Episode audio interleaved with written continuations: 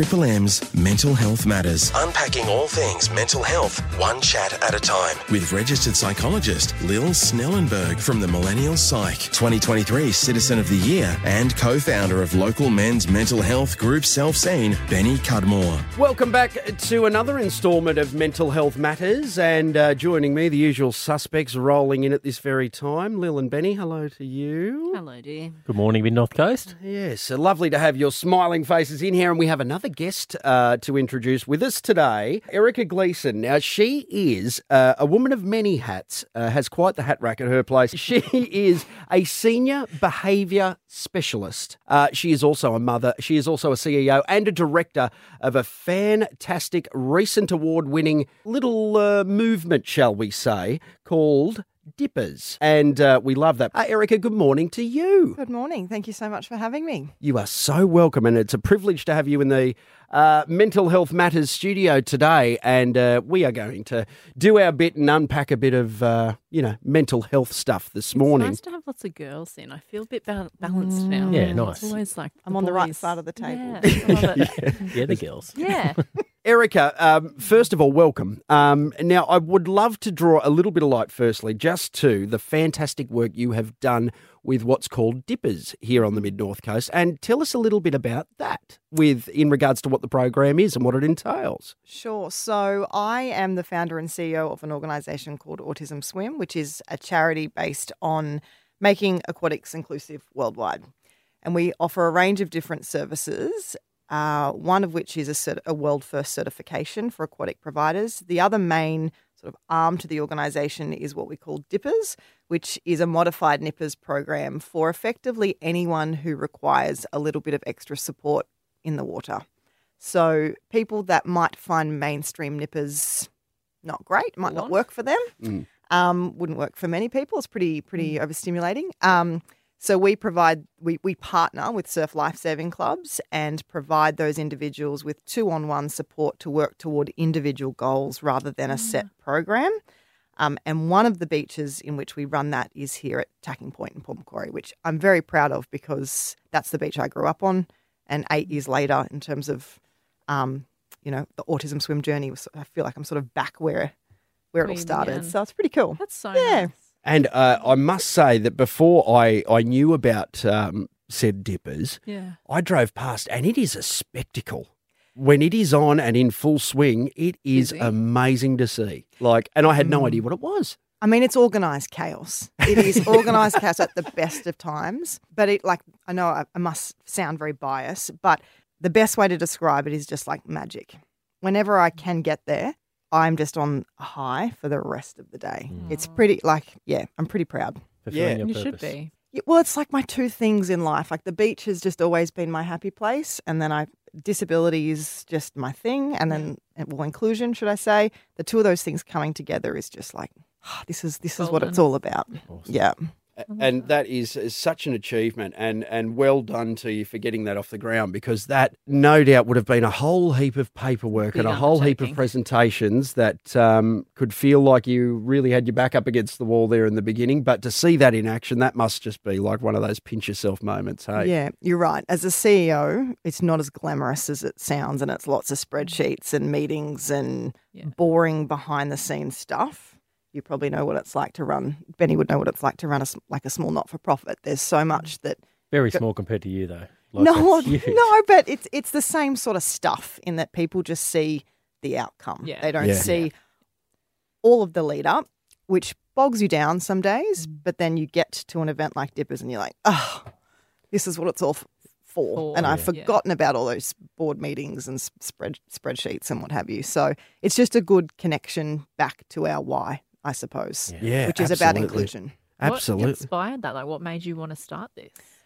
Um, well, like everything in my life, accidental. Yep. As is when is That's life. how good Yep. stuff happens. Woman after my Um, own heart. so my background is as a senior behaviour specialist. So I've always worked with people that have very complex behaviours.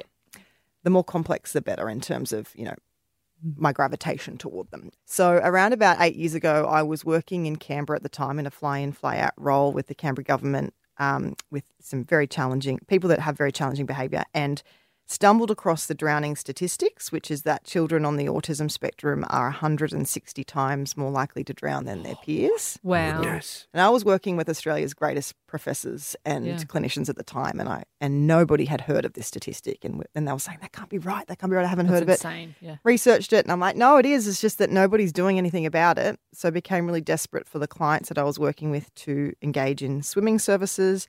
I went and approached the local pools. No one was prepared to take my clients on. They said, look, if you're if this person needs a senior behavior specialist, we sure as heck don't have the Aren't skills to yeah, when, Yeah. yeah.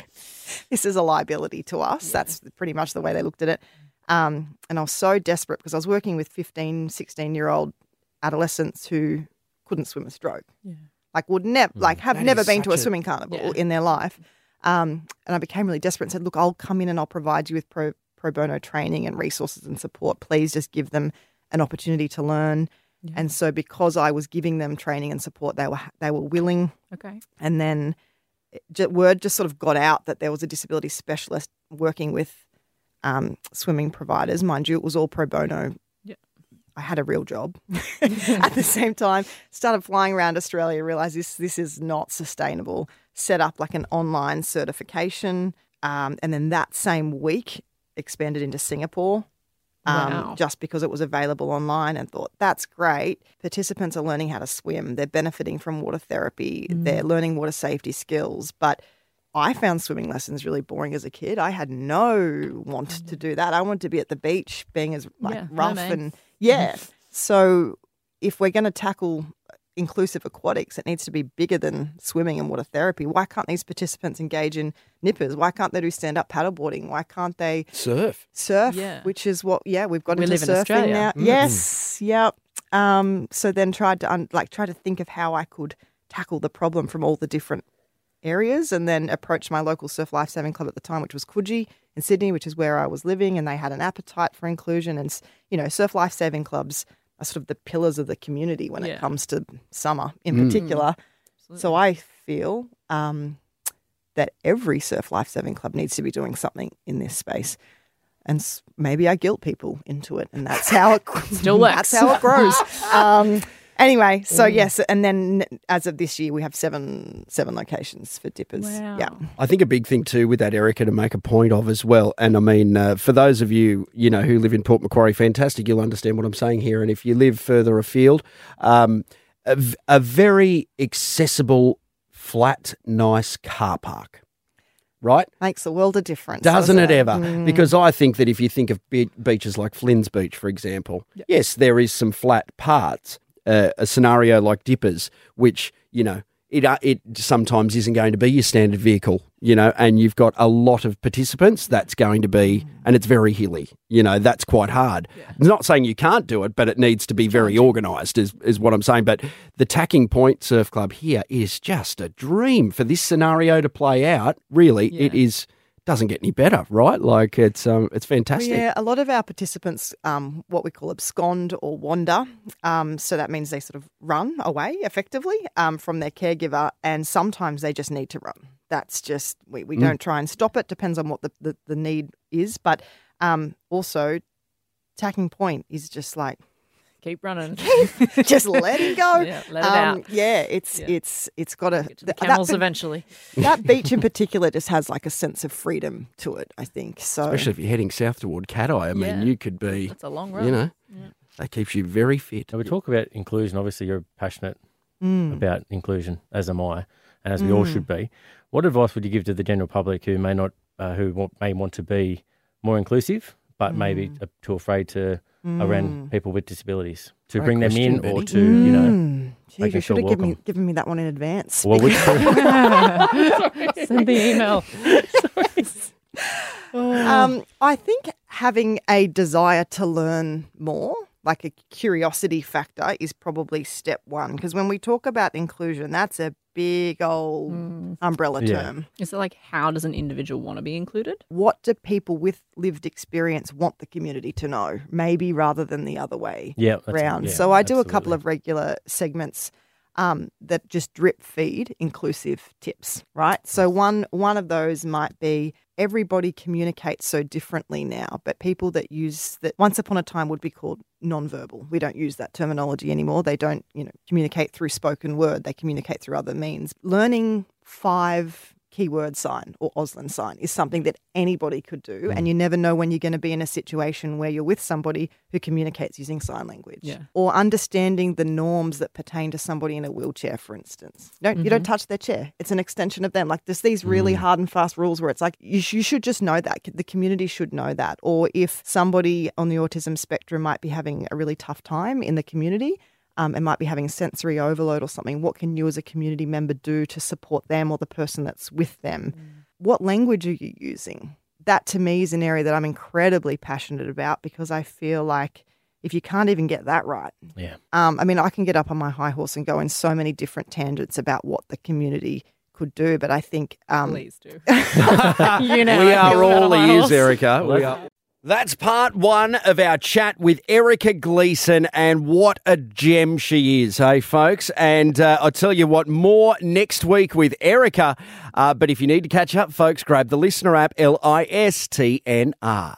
If you need assistance, it's important to speak with someone. Lifeline is available 24 7 on 13 11 14. Or you can text 0477 13 11 14.